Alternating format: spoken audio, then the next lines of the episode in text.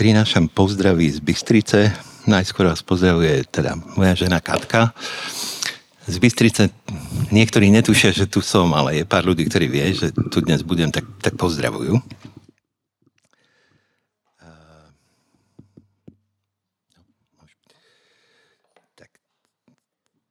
tá tvoja návšteva v istom zmysle trochu, trochu neplánovaná a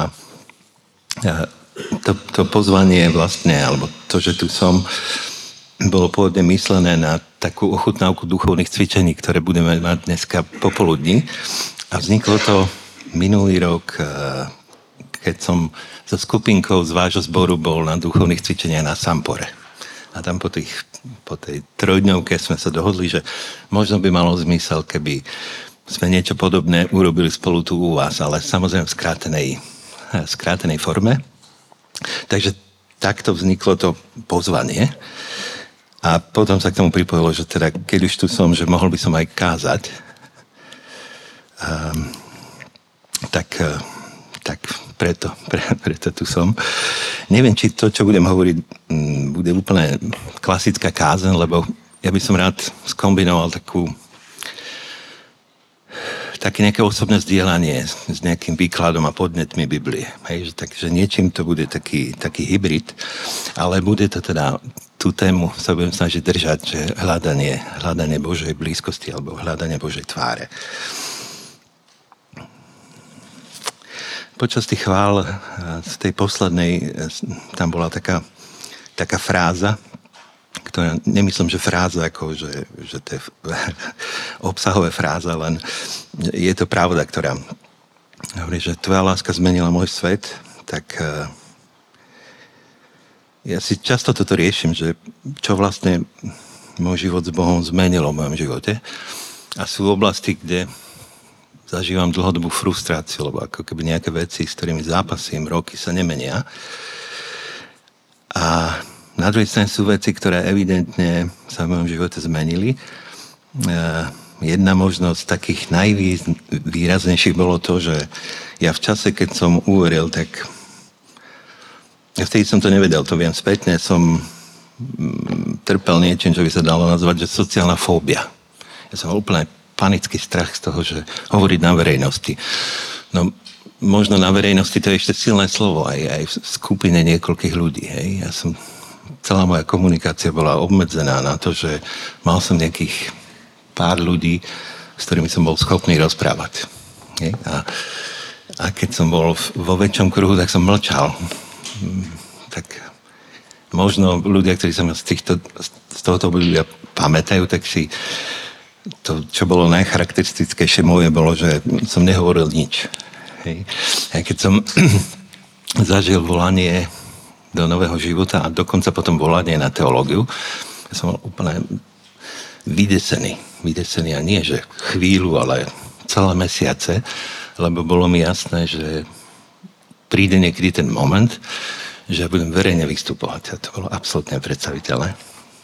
Pamätám si, keď som išiel na svoju prvú kázen, to bol v rámci praxe, a išli sme, to bolo na Gemery a išli sme do susednej dediny z Jelšavy. Tak som sa normálne seriózne modlil, že pane, že zmiluj sa, že nech sa pokazí auto, ne, nedojdeme na to stretnutie. A, pán Boh nepokazil auto, ale urobil tam takú jednu zvláštnu vec, že ja som vyrobil počas toho svojho prvého, prvej kázy niekoľko trapasov. Napríklad, že som si privrel luterák do, takej, do takého zábradlia, ktoré je na oltári. Hej? A proste niekoľko absolútnych trapasov. A zažil som počas toho pomerne veľkú mieru oslobodenia od, toho strachu. Takže pán Boh použil metódu šoku, že e, Božie cesty a predstavy sú väčšinou alebo často iné ako, možno väčšinou ako naše.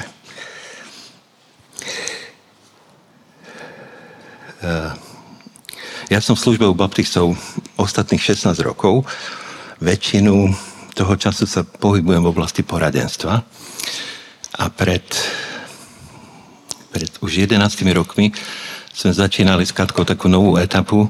Boli sme pozvaní do Ružomberka rozbehnúť poradenské centrum.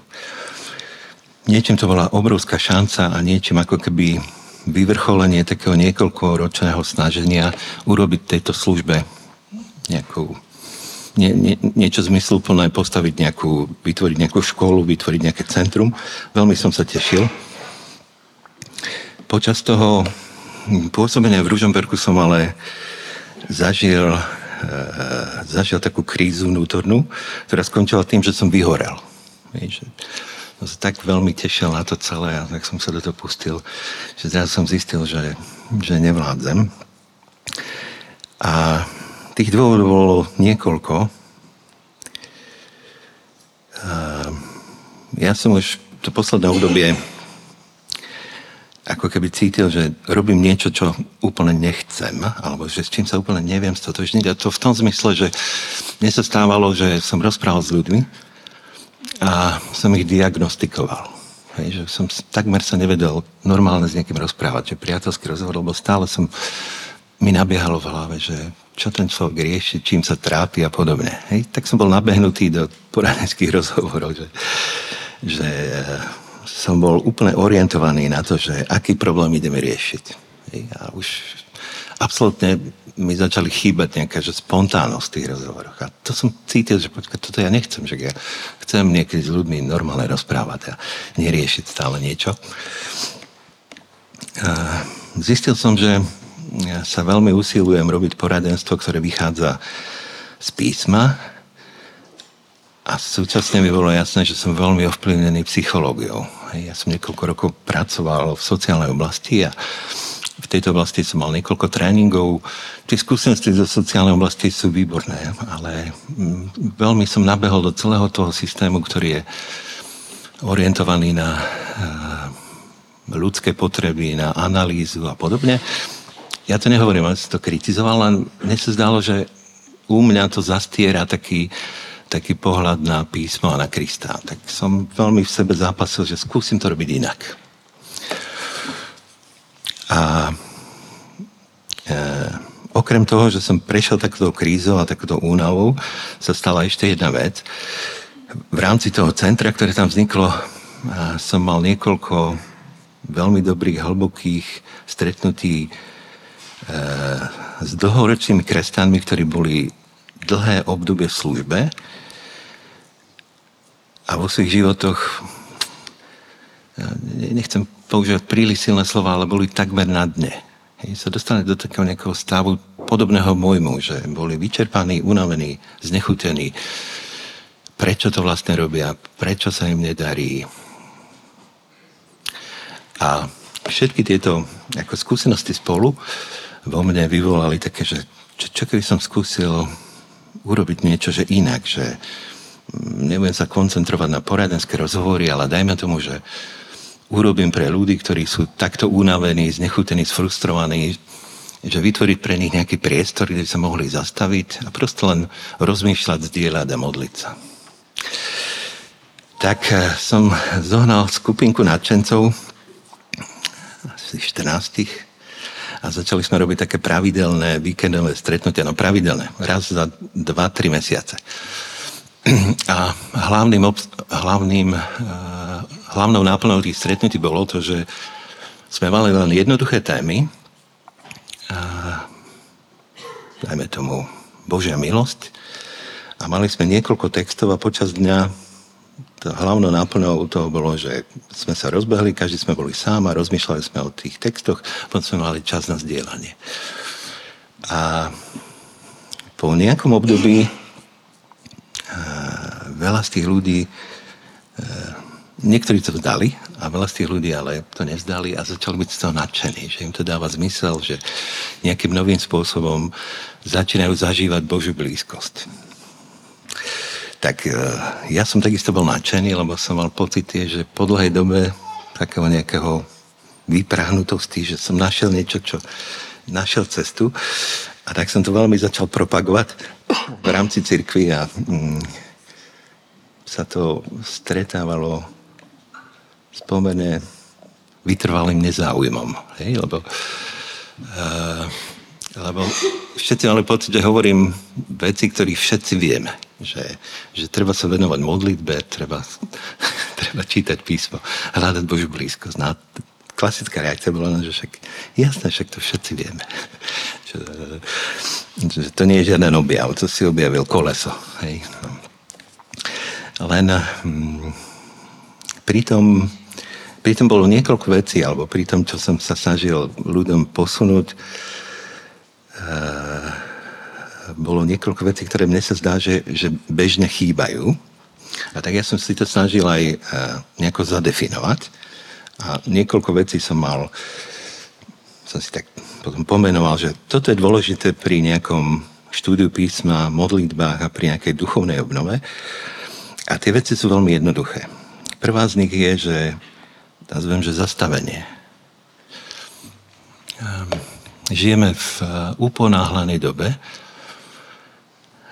a zastaviť sa je veľmi, veľmi komplikované. Z úplne objektívnych dôvodov.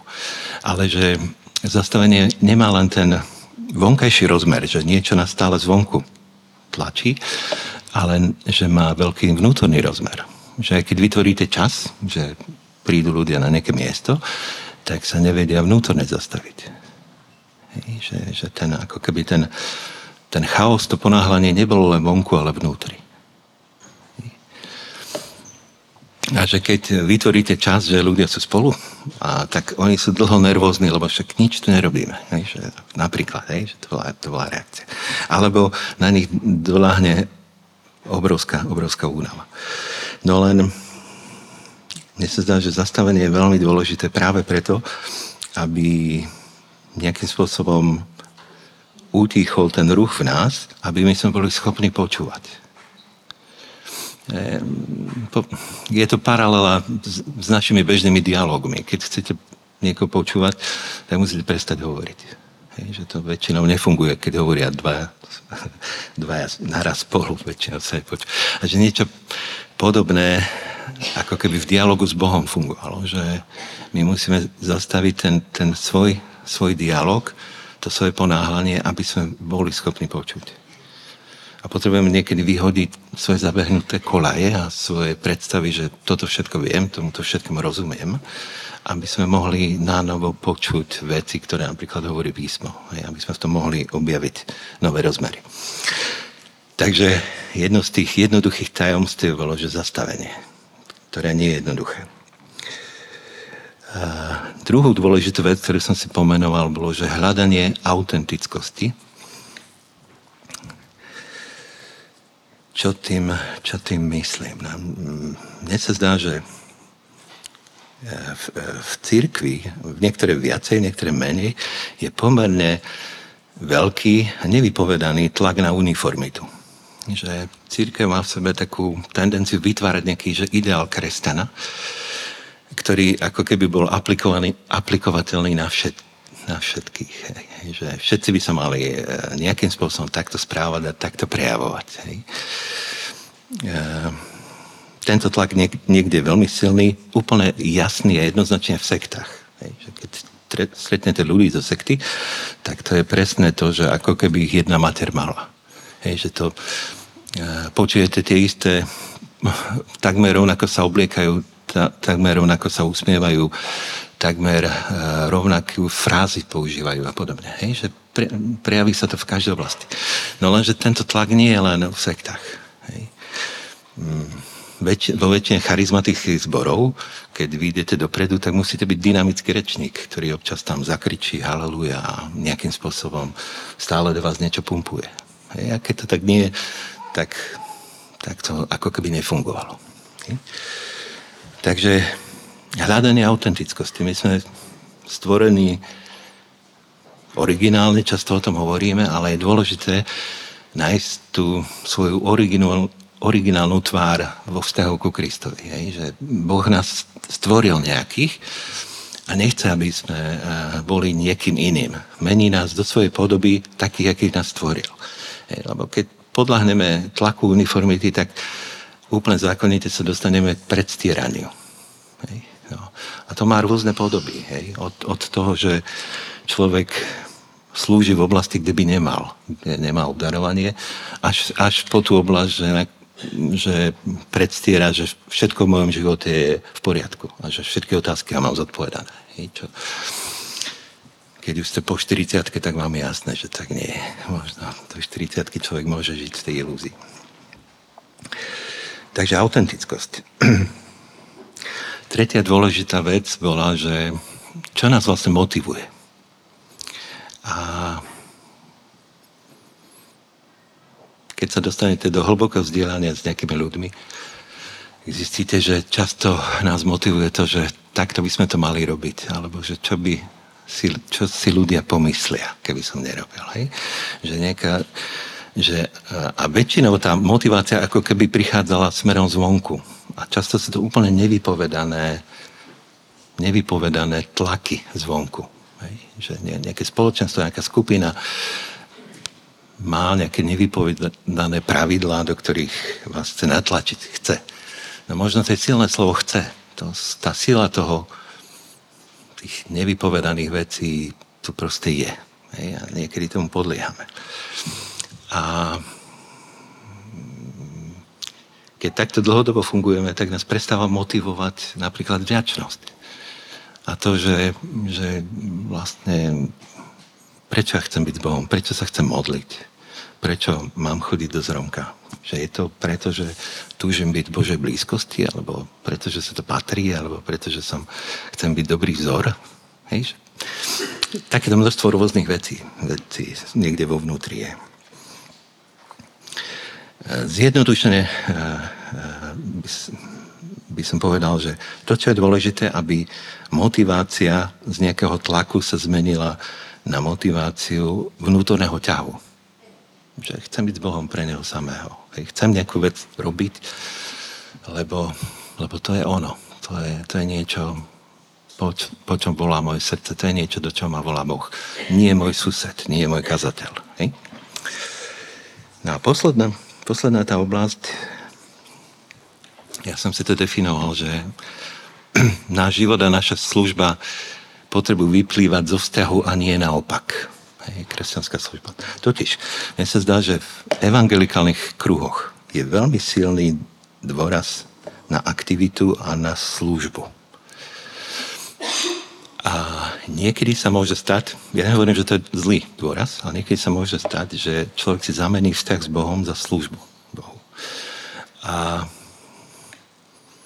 po niekoľkých rokoch práce s kazateľmi by som sa stavil za to, že sa to úplne bežne deje.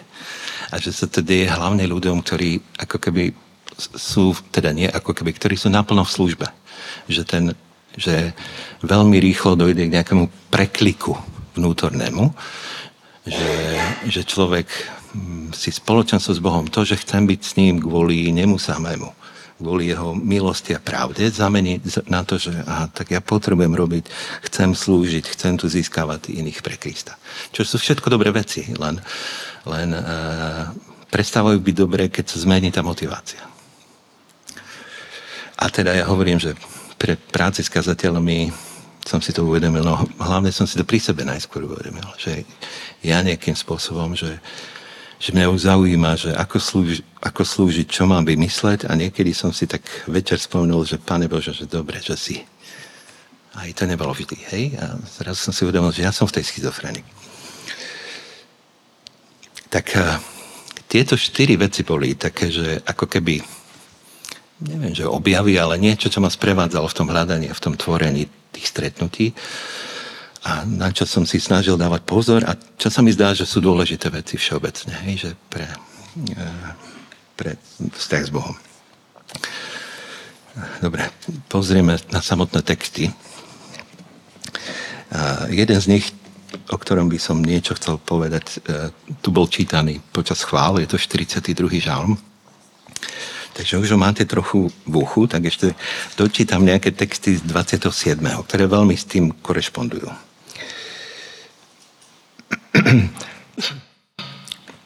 Žalm 27.4.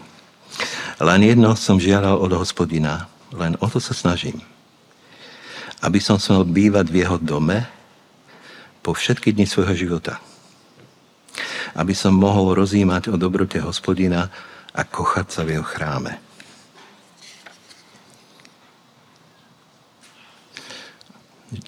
Verš 8. Moje srdce ti pripomína tvoje slova. Hľadajte moju tvár. Hľadám tvoju tvár, hospodine.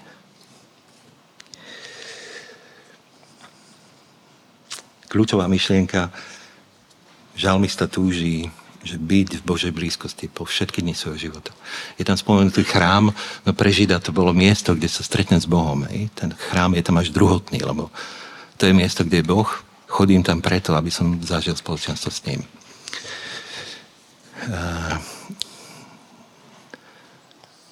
Hľadajte moju tvár. To takisto tam je v tom 42. žalme. Čo to znamená? Hľadajte moju tvár. Hebrejčina nemá abstraktné slova. Hej? Alebo nemá. Minimálne ich používa, má ich málo. Tak keď, keď e, Žid chcel povedať, že chod do Božej blízkosti, tak povedal, že hľadaj Božiu tvár. Lebo, lebo keď si niekomu blízko, tak vidíte jeho tvár. Keď eh, chcel Žid povedať, že hm, hľadaj pomoc hospodinovu, tak to povedal väčšinou, že hľadaj ruku hospodinov, hej, aby, aby niečo urobil. Hej, že to veľmi tak letecky, tak to nejako hebrejčina myslí, že v obrazoch. Tá výzva, hľadajte moju tvár, je výzva, že, že volanie do jeho blízkosti. Volanie do hľadania spoločenstva, a hľadanie toho, že aký Boh je. Všimnite si, že väčšinou máme tendenciu hľadať Božiu ruku, že aby Boh niečo urobil. Čo ja nekritizujem, nehovorím, že to je zlé, ale že viaci sme nastavení na to, že Bože, ukáž svoju moc a tak ďalej. Daj mi toto zažiť, ale že to, že to volanie, že Boh nás volá, že buďte so mnou, buďte pri mne. Skúste rozumieť, že aký som. Chcú, skúste hľadať, aký som. Tak to ako keby nám až tak často, často nedochádza. E, keď chcete niekoho poznať, musíte mať s ním tráviť čas. Bol som pri tej hebrečine, ešte chvíľu zostanem. Hebrečina má to isté slovo pre poznať a milovať. Hej, to, je, to je nádherný, nádherné to poukazuje na jednu vec, že e, v duchovných veciach my nemôžeme poznávať bez lásky. A že existuje niečo, čo by sa dalo možno rozdeliť, že poznanie, ktoré je informačné a ktoré je vzťahové. My z západného sveta sme zaťažení na informačné poznanie. A znovu, ja to nekritizujem, to je, informácie sú výborné, ale vo vzťahu k Bohu nesmieme skončiť len pri informáciách. Tam ide o to, aby aby informácie prerastli do živého vzťahu, do živého vzťahu, vzťahu lásky. Tak možno banálny príklad, však keď, keď niekoho z vás chcem, eh, chcem poznať, tak hm, iné je to, že vy si prečítate o mne, že Vlado Božko, že 180 cm vysoký, Uh, chcel som povedať váhu, nepoviem, uh, má 57 rokov a slúži to a to, že informačne o mne môžete vedieť desiatky vecí a nemu, nem, nemusíte tušiť, že to som. Hej. Keď sa mnou budete chvíľu rozprávať, zistíte, že keď prejdeme na tému hudby, tak ožijem. Hej, že úplne že spontánne a, a mám problém sa zastaviť. Hej, alebo sú nejaké témy. Hej, že to je iný, iná forma poznania. No a to, to poznanie, do ktorého nás volá, je okrem toho informačného aj toto presne, to niečo, čo by som nazval to osobné vzťahové. Výsledkom Božej blízkosti a poznania Boha je, ak skutočne poznávame Boha, tak je žasnutie. Je poznanie toho, že Boh nás prevyšuje, absolútne prevyšuje. Keď zažijeme ho lásku, dobrotu, ale aj svetosť, tak si uvedomujeme jeho veľkosť a svoju malosť. Hej. Nakoniec, keď sledujete príklady ľudí, ktorí sa stretli s Bohom, tak tieto dve veci tam boli spojené. Vždy. Hej, že napríklad Izajáš, keď sa stretol so živým Bohom, tak prvé, čo prvá reakcia bola, že ú, beda, my som stratený. Som človek nečistých perí. Božej blízkosti možno prvú vec, ktorú zažijeme, je svoju nehodnosť, núdzu a biedu. Hej. Preto sa nám možno tak nechce často do Božej blízkosti. A, ale to je ako keby taká vstupná brána, po čom nasleduje, že Boh urobí, že nás príjma, že odpúšťa. Hej. Takže hľadanie Božej tváre, volanie, volanie do tejto Božej prítomnosti. A skúste niekedy čítať veľkú časť knihu žalmov po sebe a zistíte, že dominantná téma je, je, je Boh, že aký je veľký, že je nejaká oslava, že je rozprávanie o tom, že Bože, si veľký, fascinujúci, hoden chvály, hoden vďaky. To je možno hlavná téma knihy žalmov.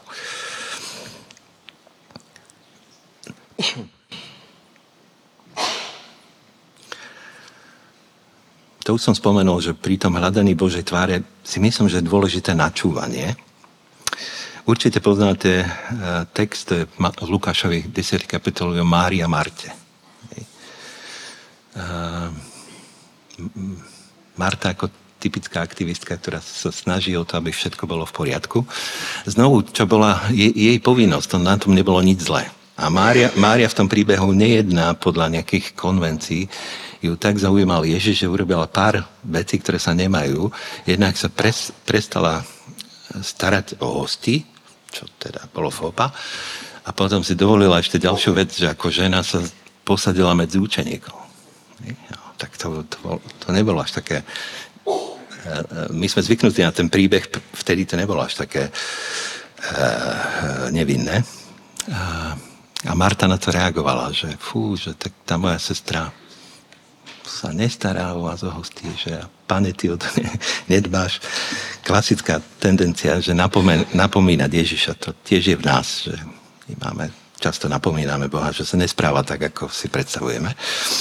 A, a pán Ježiš tam reaguje, že však Marta si vybrala ten lepší, Mária si vybrala lepší podiel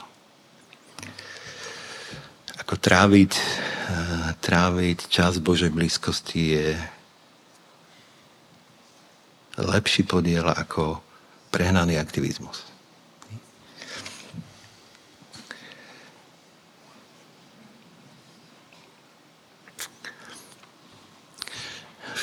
V tom žalme 42 je potom ďalší zaujímavý moment.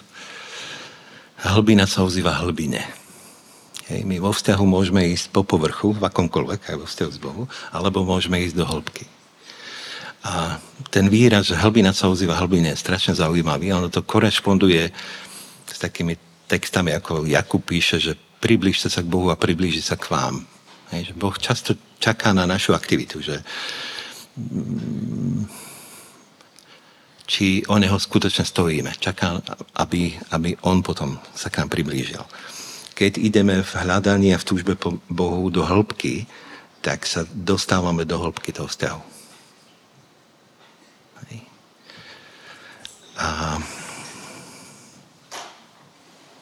znovu to korešponduje napríklad s takým známym u charizmatiko, to je určite známy text, kde Ezechiel vstupuje do rieky, rieky, ktorá predstavuje v tom obraze ako život ducha a tam Boh hovorí Ezechielovi, že vojde do tej rieky, on vojde aj tam počlenky a potom, že chod ďalej po toku rieky a vojdi, tam popás a znovu povie, že chod ďalej a potom už sa tam nedá, nedá dosiahnuť na dno. Hej, že my vlastne ako keby, keď sa nechávame strhnúť prúdom ducha, tak nás ťahá do väčšej hĺbky.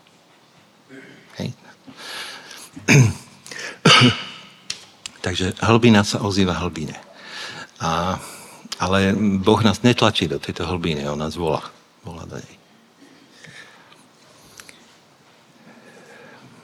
Pri hľadaní Boha nevyhnutne narazíme na určitú mieru bolesti. Hej, keď dobre čítate ten 42. žalm, tak to je ná, nakoniec nárek. Hej, že Kóracha, že Bože, ty si ďaleko, však moje tak ako smedný jeleň alebo láň túži po vode, tak túžim po tebe. Ehm, myslím, že to korešponduje s takým tým známym výrokom Augustína, že uh, Pane, stvoril si nás pre seba a ľudské srdce nenájde pokoja, kým nespočine v Bohu. My nakoniec, to, že zažívame utrpenie a bolest v tomto svete je niečím úplne normálne. Že to sú len také nejaké uh, no chcel som povedať úlety, tak možno to je príliš karedé slovo, ale také príliš idealistické predstavy, že v tomto živote, aj v živote s Bohom, nenarazíme na problémy, na bolesti. Aj to narazíme, pretože e, my žijeme v stave, že už áno a ešte nie. Že už sme nové stvorenie v Kristovi, ale žijeme v tomto svete a v tomto tele. A kým nepríde skriesenie, tak stále to bude nejaký, nejaký stále zapasíme s riechom, stále tu budú veci, ktoré musíme čeliť. A jedna z vecí, ktorej čelíme, je práve vo vzťahu s Bohom, že, že keď po ňom skutočne túžime, tak my tu na tom svete nikdy nemáme úplne ten vzťah taký, ako bude vo väčšnosti. Hej, lebo stále medzi nami je nejaká bariéra. A to nás vedie k hladu, hladu, ktorý, ktorý je nepríjemný a ktorý, v ktorom zažívame, že sme, že sme ďaleko od neho v skutočnosti. V, tom, v tejto forme utrpenia je ale taký, také Bože volanie práve v tom obmedzení, v poznaní tej svojej obmedzenosti a núdze. Práve v takejto skúsenosti nám viacej môže svietiť svetlo Evanília, svetlo nádeje, ktoré je pred nami.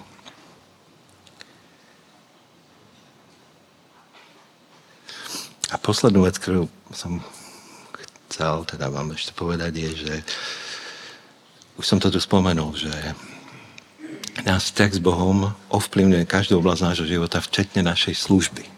Že ak, ak chcete zažiť revolúciu v službe, tak som presvedčený, že to začne v revolúcii vo vzťahu k Bohu. Tam, je ten, tam je ten štartujúci, štartujúci moment. A to, ako my poznáme Boha, ako ho vidíme, kľúčovým spôsobom ovplyvňuje nás duchovný život. Možno ako príklad by som dal podobenstvo o márnotratom synovi. Viac sa mi páči ten nový názov, že to je podobenstvo o otcovi a dvoch synoch. Hej. A, čo nám na prvé počutie, alebo aj druhé môže uniknúť, že v tom podobenstve teda môže sa nám zdať, že jeden ten, z tých synov je mimo toho otca, že mu je vzdialený. Hej? Preto odchádza, preto chce to dedictvo a odchádza do cudzej krajiny a potom sa vráti. No lenže oni sú obidvaja mimo. Hej. Lenže ten jeden odišiel od toho otca aj fyzicky a ten druhý pri ňom zostal. Ale nakoniec, mm, nakoniec vnútorne bol ďaleko. A to sa ukazuje presne v tej jeho reakcii, keď sa vrátil ten prvý. Pre, presne v tých výčitkách, že, že otče, že tak tento darebák, keď sa vrátil, tak ty tu zabiješ pre neho tela a pre mňa nič neurobíš. Ja ti celú dobu slúžim. To je niečím strašidelné, čo rozpráva ten, hej? Že to je obraz človeka, ktorý že celý život slúži Bohu, máka pre neho, ale nevie, že je milovaný a prijatý. Hej? A vieme, že s tým, s tým, čo odišiel, to dopadlo dobre a o tom druhom Biblia mlčí. To tam len spomína. Hej? Takže je možné, že niekedy nás zákonnictvo viacej zdali od pravdy ako, ako zjavný pád alebo zjavné odpadlictvo. Ale to, čo chcem povedať, je to, že to, ako vidíme Boha, radikálne ovplyvňuje našu službu aj náš bežný život. A tu sme pri tej motivácii, že čo je vlastne tým hybným momentom nášho života. Čo je to, čo nás motivuje? Je to, že je, je to vďačnosť za spasenie, za skúsenosť, že, že mi je odpustené, alebo čo vlastne. Že to sú otázky pre každého z nás. Tak toto nejako som chcel s vami zdieľať a niečím je to ako keby aj taká pozvánka na to pobednejšie stretnutie. Po obede o tretej máme také to nie, ochutnávku duchovných cvičení. Že väčšina duchovné cvičenia potrebujú nejaký väčší časový rozsah a toto, sú len troj, toto budú len 3 hodiny. Hej? Tak to je len také ako keby fakt ochutnávka. Tak a tá hlavná myšlienka tých duchovných cvičení je presne to, že sa zastavíme a skúsime svoju mysel, svoje srdce sústrediť na to, že Boh tu je blízko a skúsime načúvať, že čo hovorí do našich životov.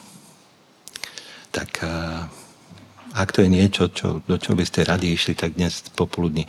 Kde to je na Trnávke 60, Trnávske 67 tam. Dobre, tak tu končí moja hybridná kázeň. Ak máte k tomu nejaké otázky, tak môžete povedať. Môžeme tu aj dialog rozbehnúť. Neviem, ako časom mi. Miro, ty, ty povedz. Necháme otázky na pozromku a nechajme teraz taký priestor na modlitby. Hej? Dajme taký čas, aspoň 5 minút. Každý môžete ho stráviť v tichu s Bohom, a teda v dialogu s Bohom a ja to potom ukončím.